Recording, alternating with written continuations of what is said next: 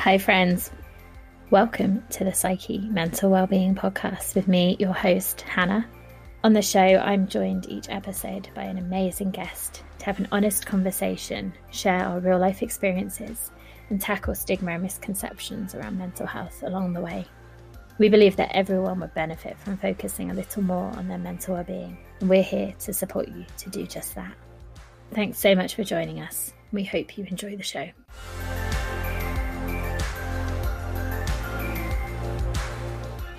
Hello, friends, and welcome back.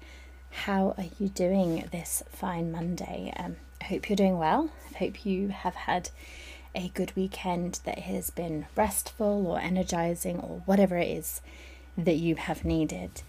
And um, mine has been very chilled and I think a little bit um, of what our guest today refers to as an introvert hangover. So when you've listened to the episode, you'll maybe kind of get that a little bit. It's been uh, pretty much a sort of sofa duvet day, some podcast editing, uh, some reading, watching videos. I also got really into like hyper focused of creating a sort of bullet journal type thing for myself on Canva and got really carried away with that.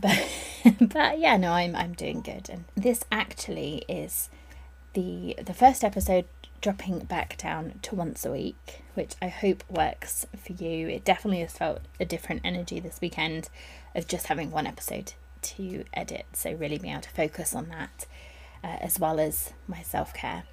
And this episode, we're diving into introversion a little bit. And it's funny because we actually have two episodes this month on introversion, and this is the first, and really about kind of what introversion is and um, the extroversion bias and on what that all is and why we should care about it. And in a couple of weeks' time, we'll be joined by Steve Friedman, and we're talking about kind of um, corporate introversion and a bit more of the leadership side, which is something that we do touch on today with Joe. But um, I really hope that you enjoy this. I'm an introvert. It's something sometimes I've yeah found a bit kind of weird in that society is very extroverted. As a coach, that's something I've sort of come to terms with. of lots of coaches are quite extroverted and seem to be very sort of on big stages and and and um, really have the gift of the gab and all of that kind of thing. And going, oh well, how can I do how can I do that when I don't feel so comfortable in that space?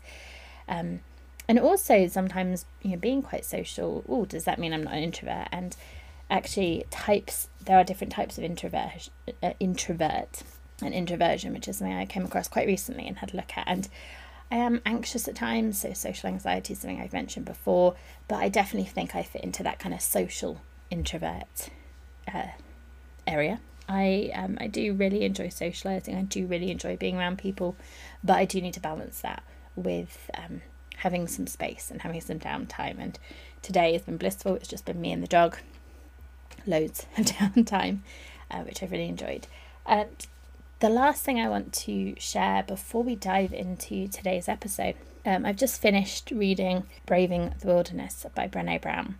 Um, I've got loads of Brene Brown books that a couple I've read, a couple more to read. And this one I really wanted to dive into because she's talking about loneliness and kind of authenticity, vulnerability, all those kind of great things, and true belonging, which is something I think that we all as people really want there's um, a great bit in there about the difference between fitting in and belonging, which I think she talks about in another book as well. But there was something about joy that really stood out to me because joy, as you know, if you're a regular listener, is one of my buzzwords and something when I was going through my own mental health journey, I just it just wasn't on my radar to be thinking about joy, to be trying to have joyful experiences, to even recognize the periods of joy in my life and um, it's something in my journey that I've like, oh, joy, this is a thing, and it's amazing, and I, I want to have more of it. And so, one of the questions I ask everyone is, what brings you joy? Um, because I think sometimes we just maybe don't realize those moments. Uh, we can be so caught up in our head and overthinking that we don't really appreciate the things that do bring us joy and give us that uplift. But actually, Brene Brown says that actually joy is quite a scary thing to allow ourselves to experience. And to really lean into joy truly is a really vulnerable place to really express what brings us joy and, and be in that. It's hard to do. And so I've probably really butchered the kind of quote. So in her book, she Breaking the World, she says it's easier to live disappointed than it is to feel disappointed. It feels more vulnerable to dip in and out of disappointment than to just set up camp there. You sacrifice joy, but you suffer less pain. And uh, so, what Brene Brown says is that joy is deeply vulnerable and that we are afraid to lean into that joy because that fear that it is going to disappear, it's going to get taken away, and then we're going to be left with disappointment or pain. So, it's a more vulnerable feeling to really open ourselves to that. Um, and then she, what she says is the way to to kind of stay with that um, when she says, when we feel that quiver of vulnerability, instead of dress rehearsing tragedy and waiting for the other shoe to drop, let that shudder be a reminder to practice gratitude. So we can quite often get into, she calls it joy, foreboding. So that kind of, wow, what's everything that can go wrong in this beautiful moment? And that actually the antidote isn't to uh, withdraw, to try and avoid that disappointment, to stay in just a bit of a life um, for fear of everything that could go wrong. It is to experience that joy and to feel gratitude, and that gratitude practice allows you to feel that joy. Anyway, that is something that is just on my mind at the moment because it's something I read and I just really loved it because, yeah, when I was feeling low, um, yeah, I didn't want to feel worse. So actually, joy was, whether consciously it was something I avoided or just something that just just wasn't on my radar. But now it definitely is something I try to make a part of my life. Um, and so yeah, a little thought for you before we dive into this. How are you allowing yourself those moments of joy? Um, and gratitude is something we've spoken about before. It's something that lots of people talk about it as being really beneficial. So if you haven't tried it, have a go. But definitely enough from me for now. So we're going to dive into this conversation with Joe, and I'll be back super quickly at the end.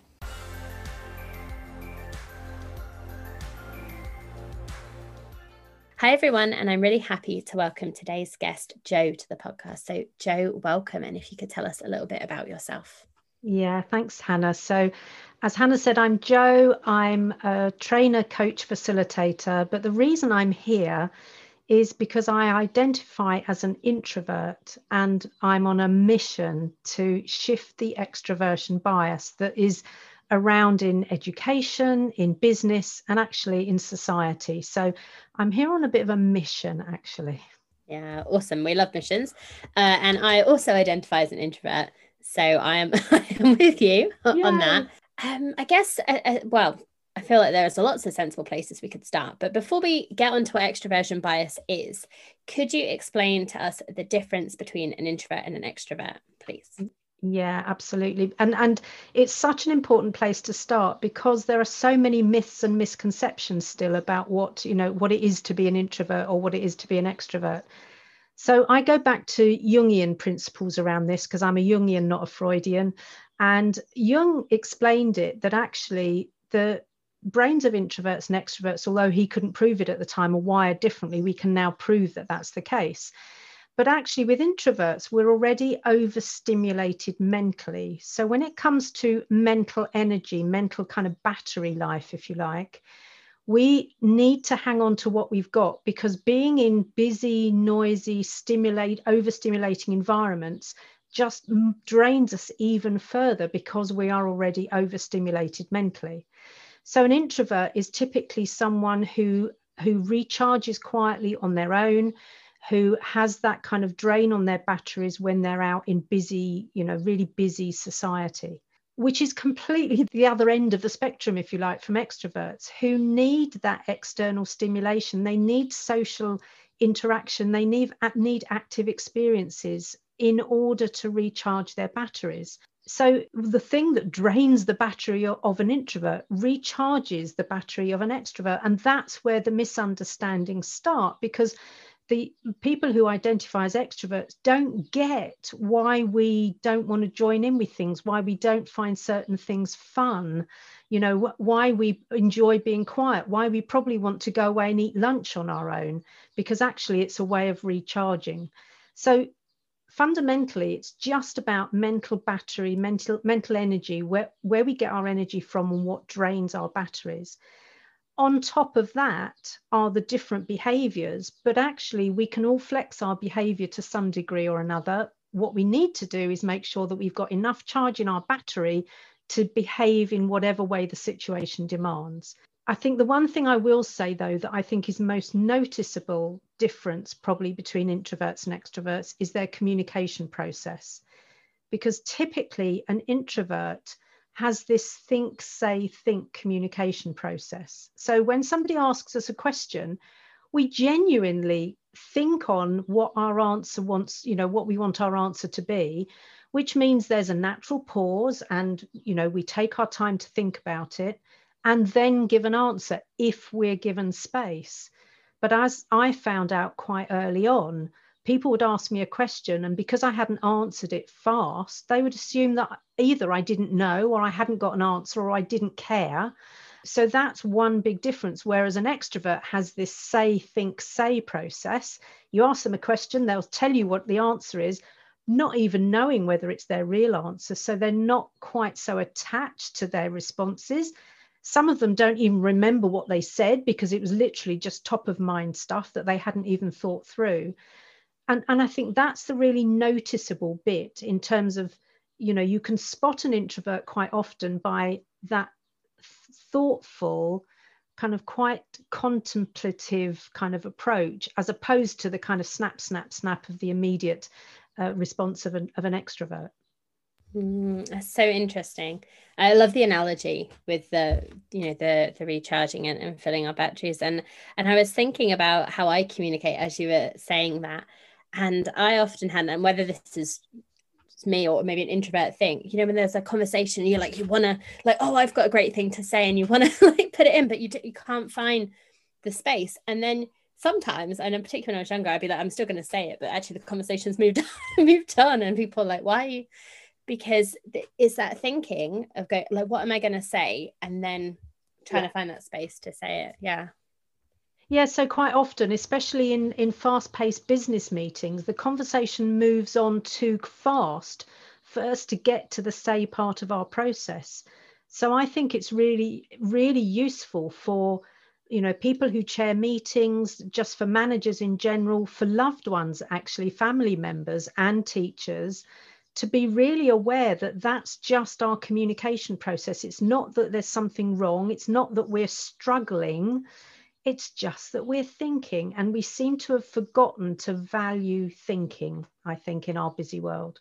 Mm, yeah, and my background's in education as a teacher, actually. And there is that, uh, I think now that there's time to teach about allowing thinking time. Um, although probably it's in the lens of that some young people have additional learning needs, maybe, or need, need extra processing time. Yeah. Whereas actually, it's maybe not just that is that some are introverts and need that time to think and and really think through their answer and feel comfortable and confident to share that answer yeah absolutely yeah so th- thank you for sharing that I, I, I well I love all the conversations on here, but particularly ones where they're relevant to me because I'm like, yeah. um, and, and I'm so I'm so pleased that you know you're as a as a ex educationalist that you're really aware of that. My my niece is a teacher and she came and watched my TEDx talk when I did it. And I could see things landing with, with her in a way that, you know, she hadn't really considered before. So she's now implemented a quiet table in her class, which is not a punishment table, but it's where kids can choose to go and sit if they want quiet time while they're working. And I think that is a brilliant idea. Yeah, that's so amazing. My um my day job, our office, we're about to do like a refurb and we're doing some hot desking space and some people stuff. But one of the requests that has come through is for a quiet working space so that there will be that mix. I've got an office, I can hide in my, in my office anyway.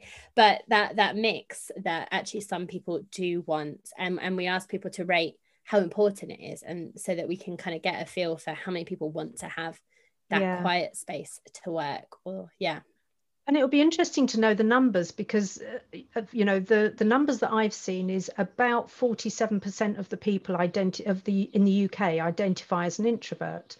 Now, if they if we all get recruited equally, that could mean that up to far, half of any workforce identifies as an introvert. So there should be significant numbers saying, I'd like quiet space. So let's see if that comes through in your research.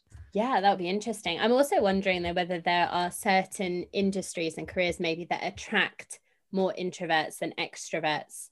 So whether that's going to be at be at play. Um, yeah. In the dynamics. Yeah, so I do a lot of work with professional service firms and um, c- kind of technology, and I noticed that there are quite a lot of introverts in those types of professions. So uh, you're right. I think we are drawn to certain types of work. Certainly, there are a lot in the STEM professions anyway. So I think that, you know, in any of those kind of tech roles, you're going to find far more introverts, I think, than in some of the than in say marketing. You know, marketing tends to be um, and it's not, you know, it's not absolute, but it tends to be more of the outgoing types for sure. Well, that's going to be really interesting to look at those, uh, those yeah. stats when they come in. Um, and I just before before we kind of move on, um, I think the you know coming back to the energy because for, for myself uh, i you know at times i've sort of gone well I, I do like to be quite social with my friends so like does that mean and you hear this sometimes am i not really an introvert but mm. the energy is key, isn't it? That I need to have that time away to recharge, that I can do it up to a point. I remember once I went to the theatre. I sometimes go by myself because then I can just leave when I've had enough. And I was watching Swan Lake, it was awesome. But I got to a point like I had too much people in my personal space. I wasn't enjoying it anymore. So I yeah. I left because I'd been around people too much and I needed to recharge and that's a phrase you'll often hear introverts say is that I've had enough peopling today or I'm all peopled out. And you're right, it's not that we're antisocial. It's actually, you know, I'm I'm pretty social as an introvert, but it's on my terms. My energy has to be right and it's with people who don't drain my batteries. So I had a few contacts who I identified as dementors in the kind of Harry Potter world and I could be with them only for a really short amount of time before I was literally kind of, you know, completely empty of energy, devoid of any energy at all. So it has to be on my terms in that, you know, if they're the, if, especially if they're people who get me. So some of my extroverted friends who know me well will say, oh, hello, Joe's about to check out. Go on, Joe, go and have a little walk. Go and, you know, and they know that I need a bit of just quiet time and then I can come back in again. So you're right, we're not antisocial. We love socializing, provided we've got enough charge in our batteries. I mean, I sometimes say I'm antisocial, but I definitely, um, but I think that's, I, I, spoke to someone before about social anxiety actually and the difference because that's something I experience and that, that is a clearly distinct yes. thing from the energy. So I think that's a really great point to make. It is. And, and you know what's worse? I know extroverts with social anxiety now, can you imagine how that is? They need that social interaction in order to recharge their batteries. And yet it fills them with dread and, and they fear being judged all the time as they're out there. So I, I, think we get off quite lightly as introverts if we happen to have social anxiety. I think it's easier for us to manage than it is for extroverts, actually. Yeah, yeah, that's really interesting. We've gone off like on this brilliant tangent. Um, so bring us back to um, the the point you made right at the beginning about this extroversion bias, and I yeah. wonder if you could explain a little bit of of what that is. Yeah, so as with you know many other biases that we have in society, the extroversion bias is where in our everyday business pr- processes and practices, but also in education and in society, they're geared up to the behaviors and the preferences of the extrovert. So if we start at the whole interview process, for instance, you know, we're looking for people who answer questions really powerfully and really strongly and immediately. And if if they seem to want time to think, we almost mark them down as, you know, they're hesitant, they're they're unsure of themselves, maybe they lack confidence. And that was one of the things that was told to me when I was a delegate on a training course and a trainer asked me a question and I didn't answer immediately. He moved on never came back to me for my answer. Um, and then at the end of the course, he gave me feedback that I lacked confidence and I needed to speak up more. Well, neither of those things was true. It was just my communication process. So from recruitment onwards, and that's why I made the comment about if we're fairly represented, because I think quite a lot of introverts get sifted out in early doors Um, but then if we, you know, enter the workplace, we think about open plan offices. They are geared up for people who need that buzz, that social interaction to recharge their batteries. They're a nightmare for introverts, as we were just talking about. Promotion, you know, the whole pro- career progression thing.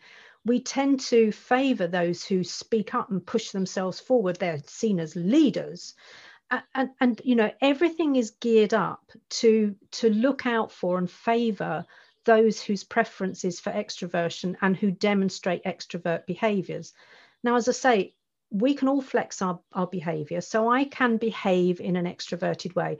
I talk about it oh i need to do i need to extrovert today. So i can do it but i need to recharge and have little pockets during the day where i can recharge and properly have a quiet day the next day but in in kind of office settings in business it's almost like that's expected of you day after day after day after day. And think about all those organizations where there's back-to-back meetings and, and the culture of the organization is back-to-back meetings. A when do you get the work done that was talked about in the meeting? But b how on earth do introverts get to recharge especially when the when the meetings aren't even chaired particularly well. So it's just a talking shop and we don't actually get the you know the real stuff done. So there are so many ways in which business itself is geared up for extroverts and so there is the bias. I like to think it's unconscious and I think it's for some reason, you know, we've had this kind of great man leader style for, you know, although it's out of favor now. But there is still this thing about, you know, the leaders are the ones who are kind of who are strong, who are dominant, who push themselves forward. So many great leaders are introverts. Barack Obama, you know, identifies as an introvert. And regardless of politics, you know, just think back to that calm energy, that presence that he had. And, you know, that's the type of, of leadership quality that an introvert will bring, which is quite different to some of the other US leaders we've had recently. yes. Oh, politics. Uh, it's an interesting, it's an interesting one, isn't it? Because I think, like you said, leadership and politics. I sometimes, you know, have that sort of like, oh, you know, everything that's wrong with the world. Maybe I'll go into politics. And then I just think, no. No. Because it's just the idea of like having to talk to people and like canvassing, no. it there's nothing that fills me with dread more. So as an introvert, I'm I'm really awkward at networking. And for me, politics is a lot of kind of schmoozing, a lot of networking, as you say, a lot of canvassing, all that sort of stuff. I can do it because I have a strategy now, but I'm not a natural at it. And I would never volunteer to go networking. And so when it all went virtual, it's like, yes, life is so much easier. And, and you know, in the virtual world, we'll find a lot of introverts have flourished during lockdown because if they've been able to work from home and haven't had to be in the open plan office, they'll have been more productive, their mental health will have been better, their energy will have been better. So they're not really looking forward to getting back into the office at all. See, I like to have a little bit of social chat time in the office, but then I can hide in my in my personal office. so then I have that time yeah. Uh, to recharge. But actually, I found with um when we you know working from home i started doing quite a lot of networking but actually because i was in my own space yeah. And you can just pretend like zoom's crashed if it like if it's too much. But also i find and i don't know if this again is just me but there are different settings i find more easy to um to be in. So when it's just purely social stuff and this might be the social anxiety speaking that stresses me out. Um but if it's something that i'm really excited about and passionate about and so if i'm networking around like the podcast and mental well-being then that's fine because that's yeah. that kind of energy gets me through. Whereas if it was something else it probably wouldn't be.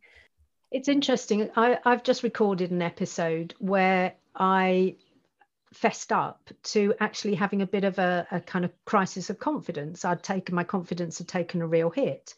And it was because i was being called to show up bigger and to start talking to more corporates about this aspect of neurodiversity needing to be taken into account when it comes to diversity, equity, and inclusion, for instance. And, you know, they're good at some of the other stuff, the tick box stuff, but not so good at this. And what I realized is, and I've said for some time, I have a mantra that, which is purpose plus passion trumps fear. But for some reason, it hadn't, or it had stopped trumping my fear. My fear had crept back in. And I unpacked that whole kind of purpose piece and the passion piece. And where it took me back to is if we look at the etymology of passion, and, and it goes back to the kind of Christ's passion, which is, you know, being prepared to suffer in order to serve. And yet our, our modern day take on, on being passionate is having this unbounded energy and kind of really being driven towards something.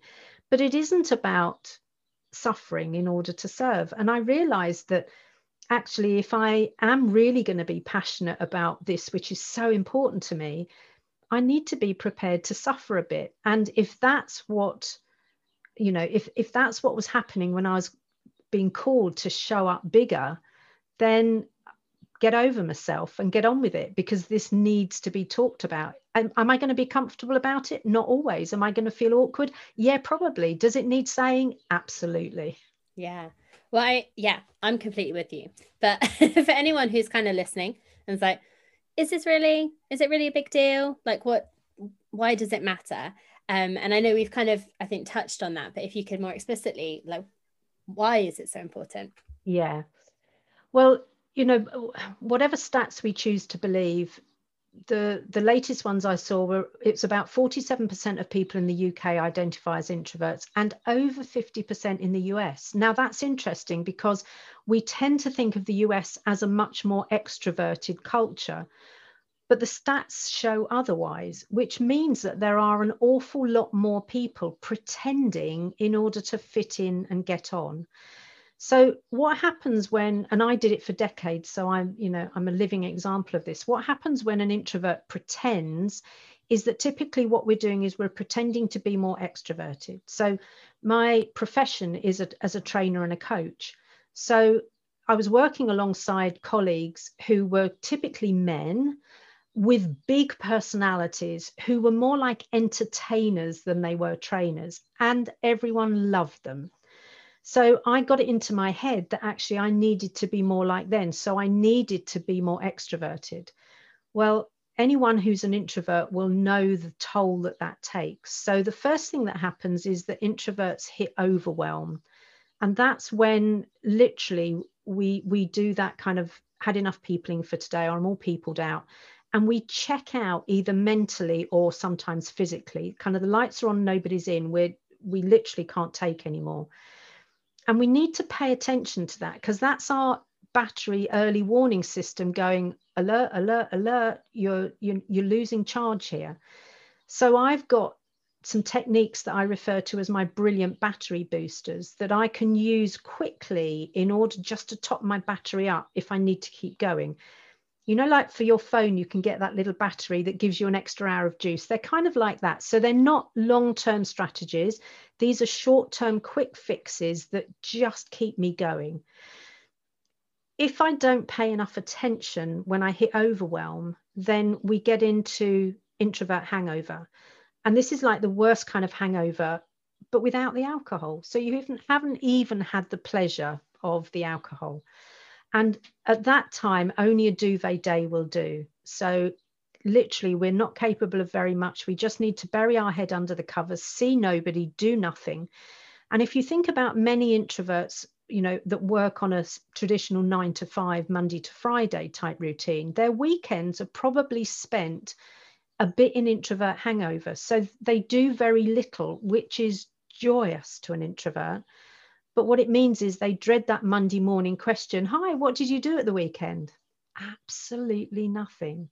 Oh, how boring, people will say. Not at all, says the introvert. It's exactly what I needed because we're typically so overwhelmed by the week that we need to spend the full weekend recharging if we don't do that, and if we're compromising ourselves to that degree, the next step is introvert burnout. And that's a miserable place. I've only been there twice.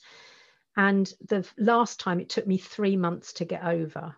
And it was where I'd been working for a big international training organization and I'd taken on way too much. I was pretending to be something I wasn't, and I knew it had to stop.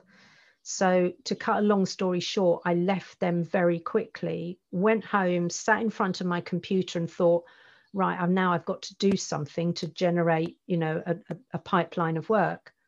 Nothing happened for three three months. I wasn't capable of picking up the phone. I wasn't capable of of generating emails. I was capable of nothing.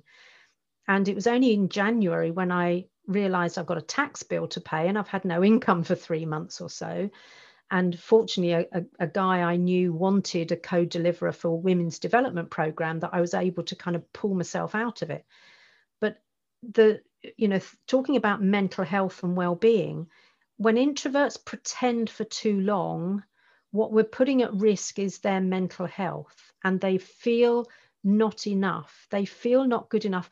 Most introverts have spent years or decades being told to be different. The feedback we get from managers at performance reviews is you must push yourself forward more, you must speak up more, you must do this, you must do that. It's never be yourself because that's you know they're the qualities that we really admire. We admire that quiet reserve. We admire that resilience. We admire that resourcefulness. No speak up more join in more you know we we're told and and that just takes its toll. So most introverts i've worked with and i'm working with are the ones who are really struggling because it's all just got too much for them so that's why people really need to take notice of this yeah, absolutely. And you mentioned your battery boosters. Sorry, I can't remember the exact phrase.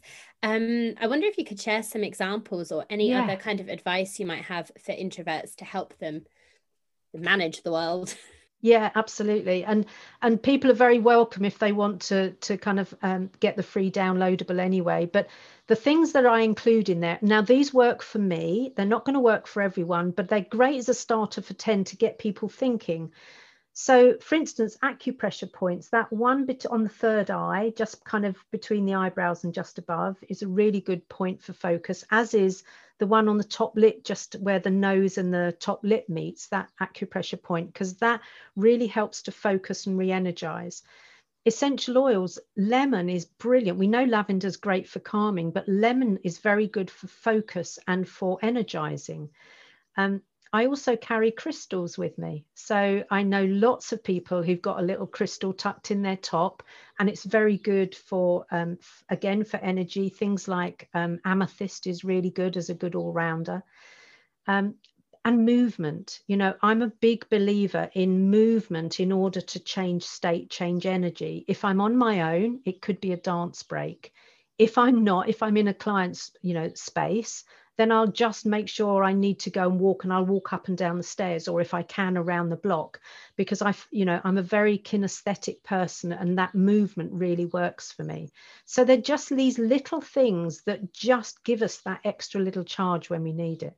Brilliant. Thank you so much, Jo. I mean, I could keep talking about introversion and all of this all day. Before I ask you my set questions, I wonder if you have a final thought that you'd like to share with us. Yeah, my final thought is for introverts to claim their strengths and play to them proudly. You know, I I remember people used to say to me, not that you'd think it now, but people used to say to me, Gosh, you're so quiet, aren't you? And I would apologize for it. Whereas now what I say is thank you for noticing. You know, I'm I'm a really good listener and that enables me to notice things that aren't being said. So thanks for noticing that as soon as I stop apologizing, people get the gist that actually this is more of a strength. So, you know, it stops being a problem. So, my big advice is is claim your strengths and play to them proudly. Amazing advice. Thank you so much, Jo, for that. So, yeah, I'd love to hear your thoughts on my set questions I ask everyone that comes on. And the first one is what brings you joy in your life? Oh, what a great question. Um, what brings me joy there are two things. There's the sound of my granddaughter's laughter. There's three things actually. The sound of my granddaughter's laughter, dance. I'm a big fan of dance and the music that goes with it. And ironically, being of service. I, it brings me joy if I see the lights go on for someone, if I know I've made a difference. So those three things are definitely the things that bring me joy, amongst others, probably. Amazing. Thank you for this. And then the next question sometimes similar, sometimes not, is what makes life meaningful for you? What makes meaningful life meaningful for me is that kind of being of service. And it's become more meaningful for me now I'm in my 60s because it really is about tackling this extroversion bias. So, yes, I've still got my training and coaching consultancy. Yes, I still work with corporate clients. But what really matters now, and the thing I want to leave as a legacy, is really kind of shifting or tackling that extroversion bias. Brilliant. Thank you. Uh, so, my next two questions are around our overarching topic of the podcast, which is mental wellness, mental well being. And so, the first question is What does mental wellness mean to you? Oh, what a big question. Mental wellness to me means that um, I'm comfortable in my own skin, I sleep well at night, and I can be myself. So, you know, warts and all. So there's there's something about when I when I feel that I have that mental wellness, I can absolutely be, it's like I have psychological trust in the world. It's it's like I can show up and not fear criticism. Yeah, I love that. It's amazing. And then my follow-up question is always for yourself, how you look after your mental well-being. So for me, it's absolutely down to the recharging piece and making sure that I have enough time for me um, I, I have an exercise that I share with people, which is around identifying our needs as opposed to our wants. And as I always encourage people as a family to do this, so that we, we're clear as a family what needs are. And my husband knows that I have a need for at least a couple of hours of quiet time and regular either trips to the spa or uh, detox retreats away on my own. So I travel on my own quite a lot because that's part of my ongoing need in order to look after my own mental health and well-being and and it's also about having having real meaningful friends that I can be absolutely open with and who will hold me without judging me. Yeah, amazing. Thank you so much for those. Uh, so, my next question is sometimes a challenge for people. How would you describe your own mindset? Oh, it's kind of easy actually because I I have a growth mindset is the quick way answer to that. And I'm a, a, lifelong learner. I'm a sponge. I've all I've said for decades now, the day I stop learning is the day I die.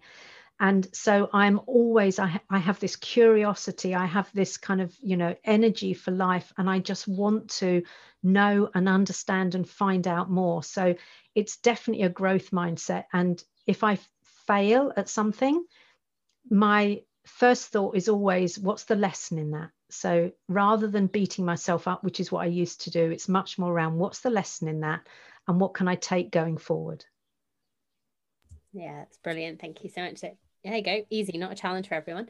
uh, uh, so my next question is my, one of my favorite ones to ask because I'm very curious as well. And um, so we like to be left with some top, top tips of ideas of things that we can try. And we're very much, I know you said earlier about things that work for you. We're very much non-prescriptive that it's not going to yeah. work for everyone but sometimes you're like i have no idea what to try so actually throwing some ideas in that you can you can play around with so do you have a top one to three tips that you'd like to share with us for mental health and well-being yeah or life in general life in general um, one of them is don't take yourself too seriously. It's something that I was guilty of for far too long. And I think it goes with the introvert territory and the overthinking things.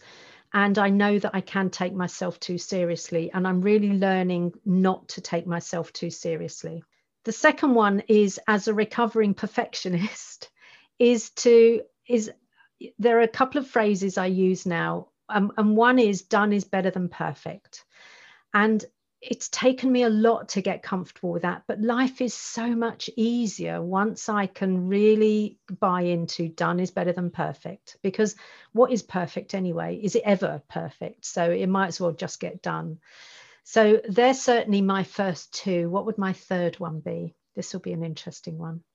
Um, I think it's the kind of be yourself.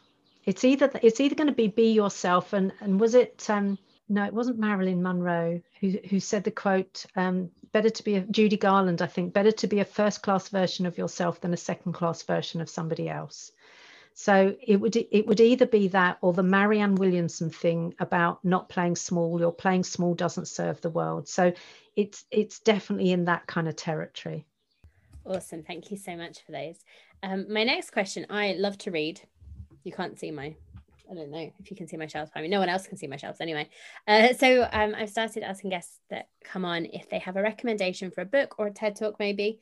Um, and I know you've done a TED talk, we can mention that in a moment as well.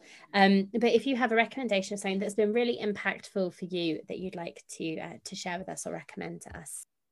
Yeah, um, and I too. What's that Japanese um, concept where you buy more books than you can ever read. Um, oh, I don't know, but I have it. yeah, I, I, think it's I think it's um, kintsugi where okay. you yeah where you buy because it's funny I I've bought books all of my life and quite often three four six years later someone will mention a book and I say I've got that on my shelf yeah. And it and it's one of those things that i buy them sometime knowing that it's going to be important it's going to be useful for me. So i too am a, a, a real kind of avid reader.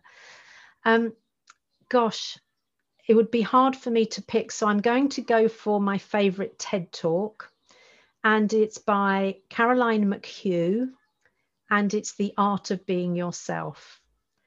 And what she talks about in that is the the kind of inferiority where we're overly humble, the superiority complex where we think we're better than other people, and the importance of finding our interiority. So, that which makes us who we are. And of course, that ties in really well. So, I always recommend that TED talk because it's a it's a beautiful TED talk actually.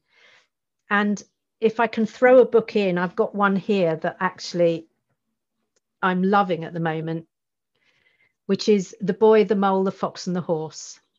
And it's a beautiful book, which is um, kind of handwritten with an old fashioned ink pen, little sayings and illustrations. And it's the type of book that you open at a page and there's something really significant there.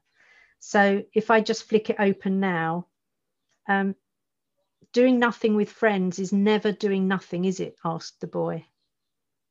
And I, that just reminds me of the whole companionable silence that I love, you know, with my husband. We'll we'll often go for a walk or go out for a dinner and not say very much at all, but we just enjoy each other's company. So yeah, doing nothing with friends is never doing nothing, is it? Yeah. that's a brilliant uh, little one to get, isn't it? It reminds me of there's um a song I like, Japanese band actually. Um, and it's something, it's called Wasted Nights, and there's a line in it about all the nights we wasted weren't wasted actually if you're spending them with friends. Yeah. Yeah, it's not a wasted night, is it? Uh, Perfect. So, yeah, thank you so much. And so, Jo, that brings me to my final question, unfortunately, because I'm having a great time with you, uh, which is where people can connect with you. I know you'd mentioned the the download and your TED talk. If you could give us all the details. Yeah, of course. So, um, the, probably the best place to go is to um, flourishingintroverts.com, my website, because on there you'll find my TEDx talk. You'll find the quiz that helps you identify what type of introvert you are. Um, you'll also see my blog post and my podcast, The Flourishing Introvert Talk. So it's all there. And if people want the brilliant battery boosters, the downloadable, it's just flourishingessentials.me. And if they just go onto that, they'll they'll be able to download the um, my version of my brilliant battery boosters. Awesome. And we'll absolutely link in the show notes so people can find you nice and easily there. Thank you. Thank you so much, Jo. I've really enjoyed speaking with you and um, it's it's always nice to chat to another introvert and um, you know when, as I said when people come on and it's stuff that I feel is personally relevant. Yeah. It's quite validating really, isn't it, to have that kind of you feel very seen, don't you? Like, oh yeah, I'm not strange I'm I am in many ways, but not in, yeah. in those ways. Yeah. Brilliant. Well, I've loved it. So thank you, Hannah. You've made this whole process really, really easy. So thank oh. you. Oh, you're welcome.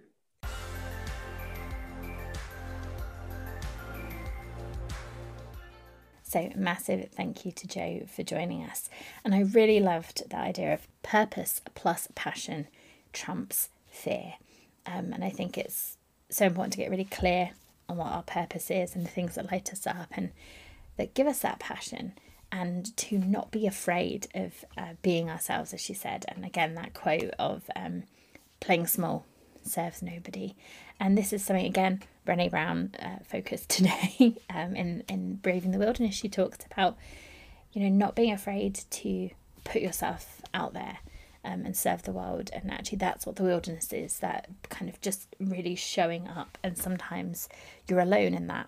Um, but I think it's about doing things mindfully, heartfully, uh, very much trusting yourself and being in service and kind of leading from the soul and heart or whatever. And I think if you're doing all that and you have that purpose and that passion for what you do, and you've let go of that worrying what people say because you know, sort of in your heart, that it is right, I guess. Um, it's the, the right thing to be doing, but not in, well, I don't know, in any way. Just hopefully you kind of know the sort of feeling that I'm trying to explain, and it's definitely something as I'm on the verge of um, putting new things out into the world where I am having a lot of limiting beliefs coming up, um, a lot of my own fear of perfectionism and people pleasing and, and all of that, and really um, just, yeah, trying to lean into this message. And I guess that's why it's on my mind and why I'm sharing it with you in a really rambling way that um, we all have these amazing gifts and we can be way too hard on ourselves that we don't see the positives, we only see the negatives, that we don't have really a balanced view of ourselves at all. Um, we can be really harsh critics of ourselves, and actually, you have amazing strengths and gifts that people need. The world needs to experience them, and what you have to offer. And if you are just playing small because of fear that a couple of people um, and probably uh, maybe they are named people, but just anonymous them. Those people might not like it. Um, then that is really such a shame because so many people could really benefit from the gifts you have to offer. And this is a message that my coach has said to me recently, and I am trying to lean into and to let go of that fear. And so, this purpose plus passion trumps fear, um, I feel is really going to help me of really getting clear like what is my purpose, what's my passion for, and let go of those expectations that fear. just be me, just show up uh, in the wilderness and uh, just go for it.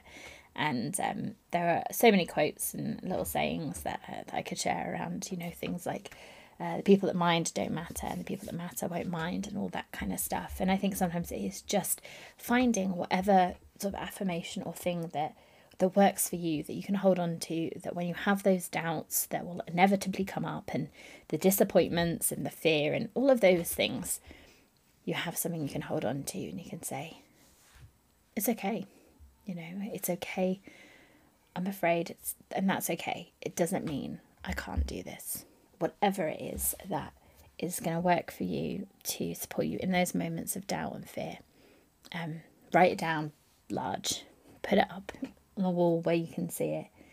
And um, don't be, well, I was going to say don't be afraid, but feel the fear and do it. But um, don't let it stop you from shining your awesome light into the world. Um, and I feel like this message is as much to me as it is to you. So, um, with all that being said, stay tuned for exciting um, updates from me. I'm excited. And um, actually if you are a parent because my my sort of new pivot really uh, is relevant to parents is really about supporting you with well-being and also being able to answer some of those questions um, of things that really commonly can be of concern to parents to be the awesome parent you want to be and have space to be the awesome person that you are looking after your own well-being and all of that. And so i have a, a parent survey on the psyche coaching facebook page. It's a little bit about um, what's concerning you at the moment as a parent as a person.